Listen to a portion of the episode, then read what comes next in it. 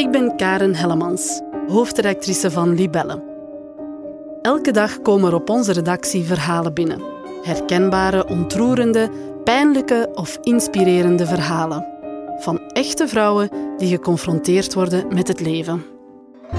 Ja, een heel groot, een heel groot vraagteken. Een veel groter vraagteken dan een gewoon kind op de wereld te zetten. Op de wereld te zetten, op de wereld te zetten. We zeggen altijd dat hij de oudere broer is, maar ik de. Grotere broer, grotere broer. Ines is. Het uitgangspunt bij Libelle is dat de verhalen eerst onszelf moeten kunnen beroeren. Alleen dan kunnen we al deze verhalen op de goede manier vertellen. Als steun en inspiratie voor jou. Welkom bij Mijn Verhaal. De schoonheid van het leven zit vaak in haar imperfectie. En vooral in het aanvaarden daarvan. Al vind ik dat niet altijd makkelijk. Ik ben een grote fan van het tv-programma Down the Road. De puurheid van emoties van de reizigers met het Down-syndroom, hun open onbevangenheid, de sterke wil zichzelf te overwinnen op die ene trip, ik kan er veel uit leren. Ik kan me voorstellen dat hun weg in het leven niet altijd makkelijk was.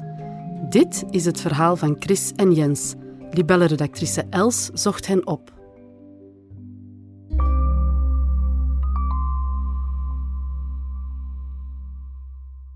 Jens werd 22 jaar geleden geboren met het syndroom van Down. Zijn levensparcours is op zijn minst uniek te noemen. Sinds kort woont Jens alleen. In volle coronacrisis verhuisde hij naar een eigen appartement. De verhuisdozen zijn nog maar net uitgepakt en nog niet alles heeft zijn vaste plek. Maar ik mocht toch al op bezoek samen met Jens mama Chris en zijn broer Niels. Mama. Dat dat is in mijn bus nog voor mij. Ah ja, en betalen Ja. voor uw, voor uw, uw bank. En dat is ook voor Voor de post. Ah ja, en je moet, mij nog, Elektriciteit. je Ja. moet mij nog geld eens. Ja. Van de fietsen, hè? Moet je Ja. dan ook doen. Ja. Hoewel Jens met een beperking geboren is, hebben zowel zijn mama als zijn broer er nooit een geheim van gemaakt en kreeg hij geen voorkeursbehandeling. Ze vonden het belangrijk om er gewoon over te doen. Maar één woord wil ik absoluut niet horen. Dat is gehandicapt. Dat wil ik echt niet horen. Eigenlijk zegt hem dan, ik ben half Down-syndroom en half gewoon mens. Dus het stuk die de dingen niet kan, dat is zijn stuk Down-syndroom. En de dingen die hij wel kan, dat is zijn, gewoon, zijn gewone persoon. Zo ziet hij zichzelf. In het begin was je daar niet mee bezig, maar dan als je zo ouder wordt, heb je ook wel door. Na, op het moment weet je wel, oké, er is iets anders dan bij andere broers, merk ik, hè, van vrienden en zo van mij. Maar al bij al hebben mijn vrienden daar nooit echt, ai, is daar redelijk vlot gegaan of zo. Ik heb dat ook nooit verborgen gehouden of zo. Of ik heb altijd gewoon gezegd van, nou ja, mijn broer en dit en dat. Nooit anders over gedaan, dus... Ja, hij is er mijn heel leven al, hè, gewoon. Jens heeft iets met aardbeien. Een aardbei krijg je planten en die groeit. En ik wil dat mensen ook groeien. Sinds zijn kinderjaren heeft hij er ook een levenswijsheid van gemaakt. Het leven is geen aardbei. Zijn broer Niels legt uit. ja, er gebeurt iets dat niet altijd leuk is of je hebt zo'n domper, dan zegt hij altijd: eh, Ja, dat is te leven. Hè. De leven is geen aardbei. Dat is zo'n zinnetje dat mij altijd is bijgebleven.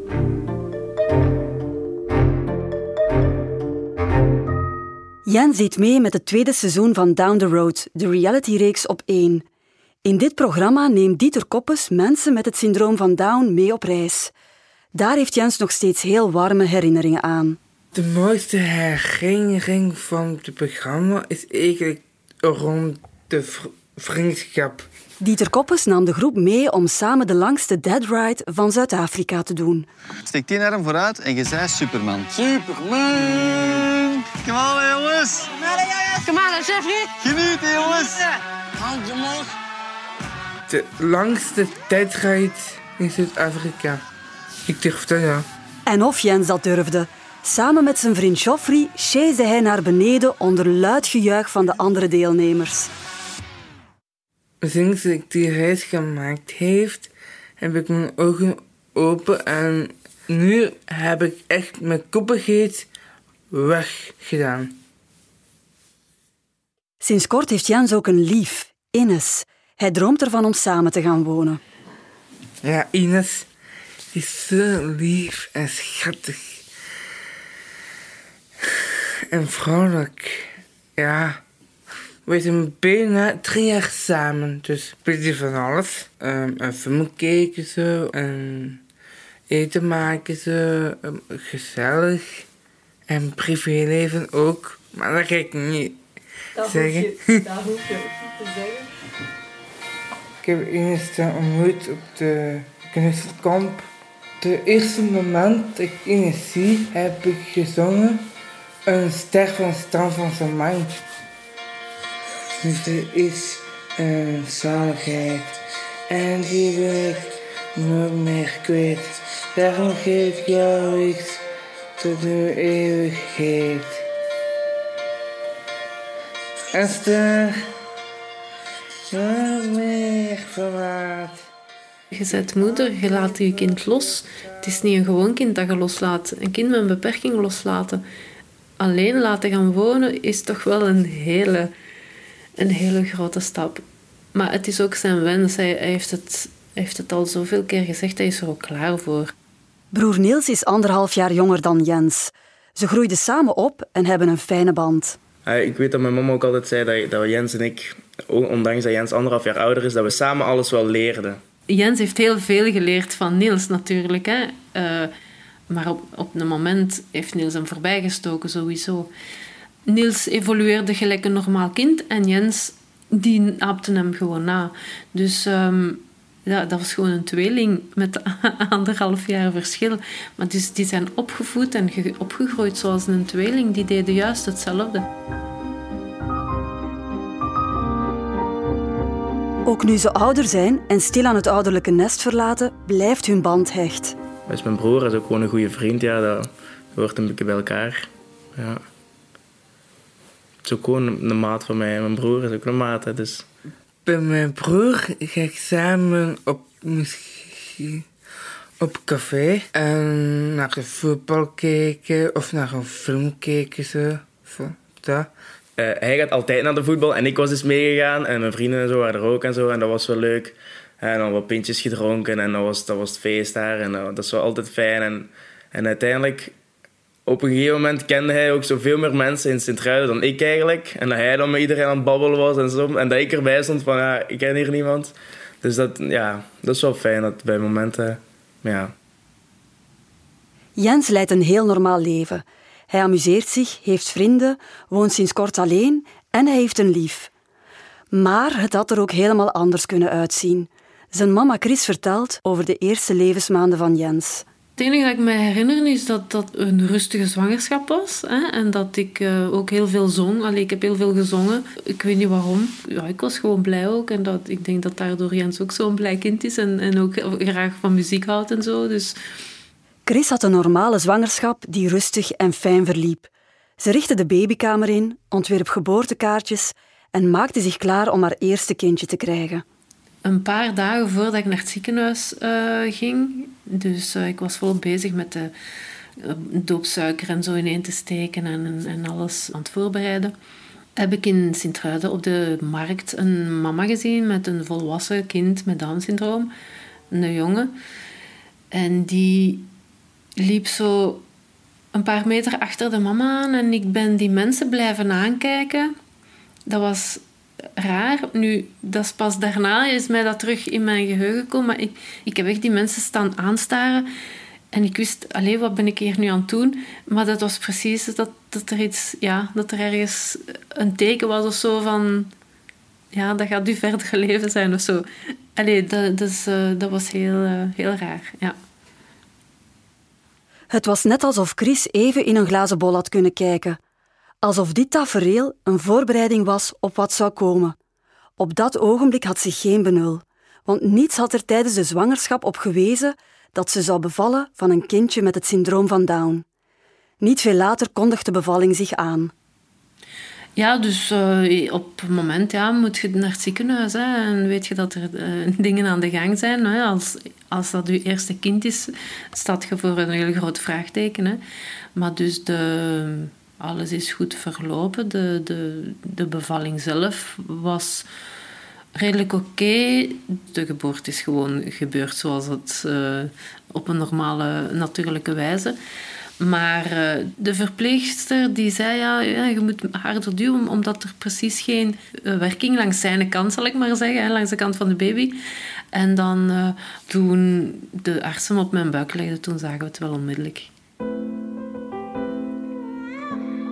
Ja, ik weet niet. Je zag het gewoon. Je zag het gewoon.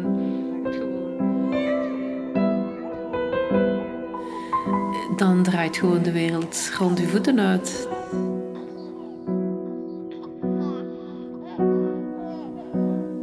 Ik kan me inbeelden dat je van boven op een building staat en dat er een aardbeving is dat die in building instort. Zo, zo voelde het eigenlijk. Heel uw leven stort eigenlijk in, ja. Dat was eigenlijk het eerste gevoel op het moment zelf. Hè. Die avond krijgt Chris voor het eerst in haar leven een slaappil om de nacht door te komen. Dat vond ze vreselijk. De dag erna kreeg Chris de bevestiging dat Jens het syndroom van Down had. De woorden van de artsen blokkeerden haar. Ze wist geen blijf met haar gevoelens op dat moment. Je kunt niet meer helder denken. Ze hebben Jens dan onmiddellijk in de prematuurafdeling, dus zij was niet bij mij in de, in de kamer. Je moet dan naar je ouders bellen om te zeggen van ja, hè, je hebt een kleinzoon. Je weet niet hoe dat je dat moet vertellen. Je, je belt, je legt terug af, je belt nog eens, je legt terug af. Alleen je durft niet, je durft niet goed, je weet niet goed hoe. Hè? Want voor die mensen is dat ook dubbel verdriet. Alleen ze zijn verdrietig om, om het kind, maar ook om het kleinkind. Met Jens zou Chris een wereld binnenstappen die voor haar onbekend was. Ze had geen idee hoe het zou zijn leven met een kind met Down. Op voorhand had ze er niet bij stilgestaan dat het zou kunnen mislopen, dat haar toekomstplan, het starten van een gezin, anders zou kunnen uitdraaien. Ze had het heel erg moeilijk om te aanvaarden dat ze een kindje met een beperking op de wereld had gezet en raakte helemaal in paniek.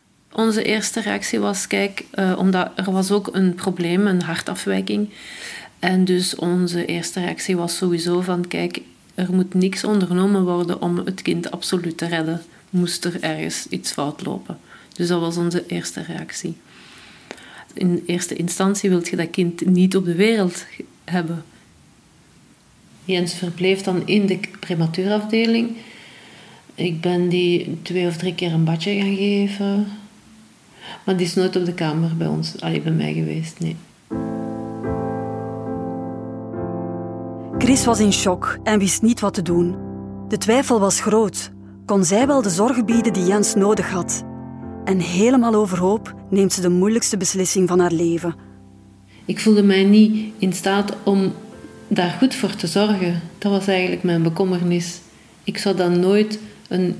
In mijn hoofd ik, kon ik dan nooit een deftig leven geven, omdat ik mij daar niet klaar voor voelde. Voor zo'n speciaal kind. Um, Jens is dan twee weken, denk ik, in, in het ziekenhuis gebleven. Omdat wij dan beslist hadden om hem ter adoptie te laten, gaan, te laten eh, geven.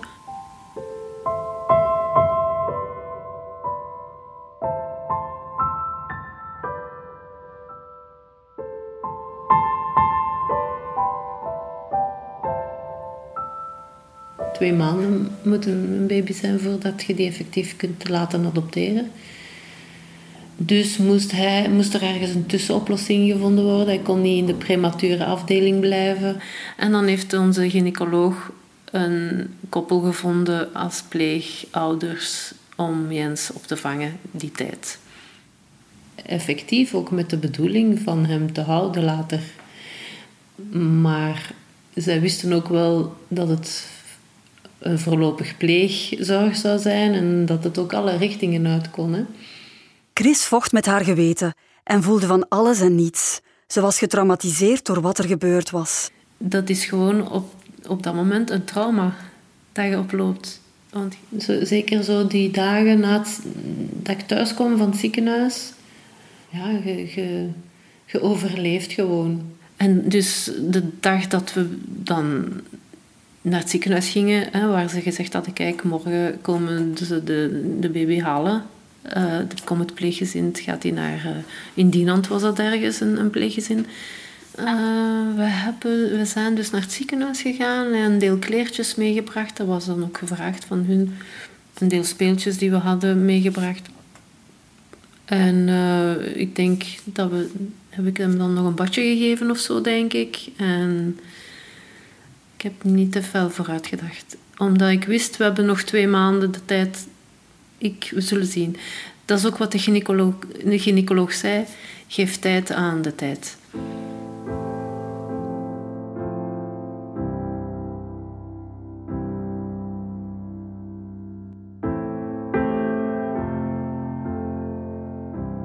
We hebben hem dan achtergelaten, maar we hebben wel nog een foto van ons twee met Jens in de uh, Ik had Jens in de armen. Dat is, dat een, een herinnering waar we, dat we, die we nog altijd hebben gehouden van, van die moment. En dan, uh, ja, dan zijn we gewoon terug naar huis gegaan. Hè. En dan zijn we thuisgekomen en hebben we dus alle kinderspullen die er thuis waren, uh, de beddekens, alles ingepakt en bij mijn ouders op zolder gaan zetten ja, dan zit je dus thuis alleen, zonder kind. Uiteraard, dag in dag uit, zet je heel droevig en tristig. En, en er, je probeert, ja, je, je, je, doet verder op automatische piloot, maar dat verdriet zit zo diep. Allee, dat, dat, dat, dat kun je niet verwoorden. Dus je weet, ik mis hier ergens iets. Ik heb negen maanden dat kind gedragen. Ik wil dat gewoon bij mij hebben. Allee, dat is een een proces natuurlijk die je in die paar weken of paar dagen of paar weken uh, overloopt. Van ja, dat is wel eigenlijk mijn kind wel. Hè? Ja, die leegte, die, je kunt dat met niks anders opvullen. Um, werken ging op. Dat, het ging allemaal gewoon niet. Chris beseft stilaan dat ze Jens mist. Ze voelt een constante pijn in haar borst, alsof ze niet meer goed kon ademen. Ze wilde Jens weer bij haar, hem vasthouden, verzorgen, alles geven wat hij nodig had. Ze was ook ongerust. Gaat alles wel goed met hem? En op afstand ontwikkelde zich een soort van band. Ja, er groeit effectief een band van op afstand. Op een moment begint die leegte toch te knagen en te zeggen van ja, hij wordt binnenkort zal hem worden geadopteerd. Waar komt hij terecht? Uh, moet hij dan misschien ergens op een appartementje gaan wonen zonder frambozenstruiken en zonder... Ja, zo stomme zaken, daar begint je dan over na te denken. En, en ga ik hem dan ooit misschien nog terugzien en ga ik daar toch spijt? Of, ja, er beginnen dus allerlei gedachten eh, in je hoofd rond te gaan. En, en die leegte wordt groter en groter. En ja, er is sowieso een drang om, om dat kind terug bij u te hebben en te gaan halen. Ja, dat was ook maar gewoon een gewoon kind. Hè. Op zich ja, ben ik heel blij dat we hem zijn gaan halen. De beslissing om Jens ter adoptie op te geven bleek een grote vergissing. Chris rijdt naar het pleeggezin in Dienand, die erg goed voor Jens hadden gezorgd. Toen ze daar binnenstapte, voelde ze de warmte en de vreugde van het pleeggezin. Ze besefte ook dat als zij voor haar zoon konden zorgen, dat ze dat zelf ook moest kunnen. Sowieso al een groot onthaal van al die kinderen. En dan lag hij in een wiegje in de, in de living gewoon vrolijk te brabbelen. heel, heel vrolijk, ja. Dus dat was, dat was fijn, ja. Eens dat hem thuis was, dan was dat wel oké. Die leegte was opgevuld. Die echte moedergevoelens, die groeien met de tijd. Maar als je kind niet bij u is, dan kan dat ook niet zo groeien. Dus, dus dat is iets dat je gaandeweg ontdekt.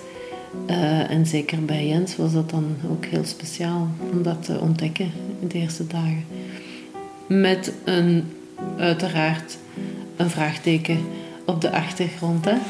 Dat is er altijd en dat zal, dat zal er altijd blijven. Hè.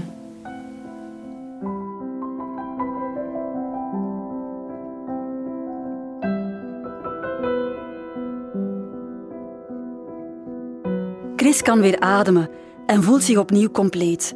Hoewel een adoptie geen oplossing was voor hun situatie, heeft ze geen spijt van haar keuze om Jens eerst een tijdje in een pleeggezin onder te brengen. Ik ben eigenlijk 100% tevreden dat we het zo hebben aangepakt. Ten eerste voor Jens al, want dat is voor hem echt een, ja, een, een heel goed ding geweest van niet thuis te zijn in, in, in een triestige, verdrietige, depressieve, of hoe moet je down, letterlijk dan down, uh, omgeving, terwijl dat hij daar met, met zes andere kinderen rondom leven, rond, allee, een heel intensief gezin en, en volk hem zag en, en blije gezichten. Dat heeft hem gemaakt tot, tot, wat hem nu is. Um, en ik denk dat dat heel positief is geweest. En ik heb daar helemaal geen spijt van. Dat het zo verloop, verlopen is. En ik ben uh, mensen die zo pleeg, pleeggezinnen, ik ben die mensen heel erg dankbaar. En ik bewonder die mensen eigenlijk ook meer en meer. Dat ze, dat ze zoiets kunnen doen, omdat ze weten dat het kind waarschijnlijk misschien niet blijft of teruggaat. Of, dus ik vind dat heel moedig. Ik denk de tijd heb ik nodig gehad, ik als mama, om mijn zwangerschap te herbeleven en mij voor te bereiden op iets anders dan ik had verwacht. Ik denk dat dat eigenlijk voor mij het, het, het belangrijkste is geweest. Dat pleeggezin heeft mij daarbij geholpen. Ik denk, moest hem onmiddellijk naar huis zijn gekomen, dat ik het er nu veel moeilijker mee zou gehad hebben ook na twintig jaar.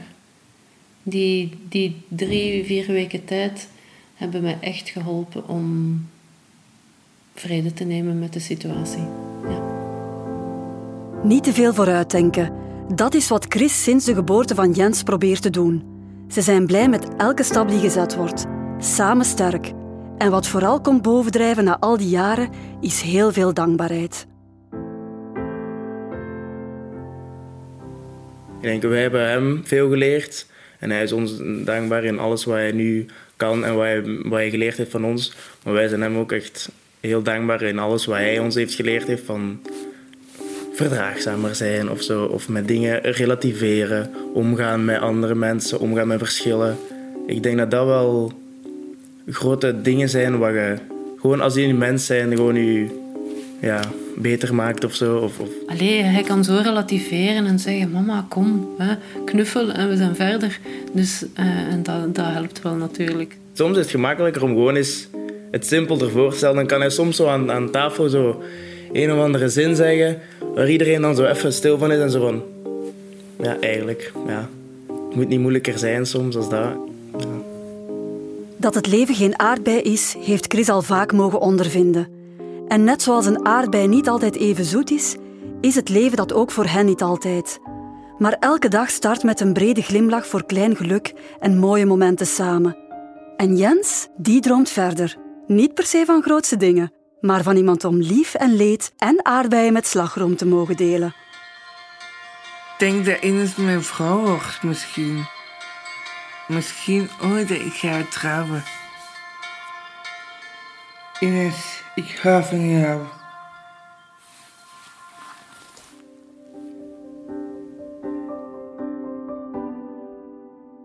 Je luisterde naar de laatste aflevering van dit seizoen van Mijn Verhaal, een podcast van Libelle gemaakt door Het Geluidshuis.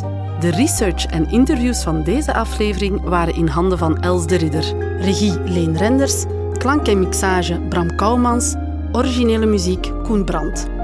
Wil je niets van deze podcast missen? Surf dan wekelijks naar libelle.be slash podcast of abonneer je gratis op Mijn Verhaal via Spotify of een andere podcast-app. Heeft deze aflevering je geraakt? Laat dan zeker een recensie achter. Zo vinden anderen gemakkelijker hun weg naar onze podcast.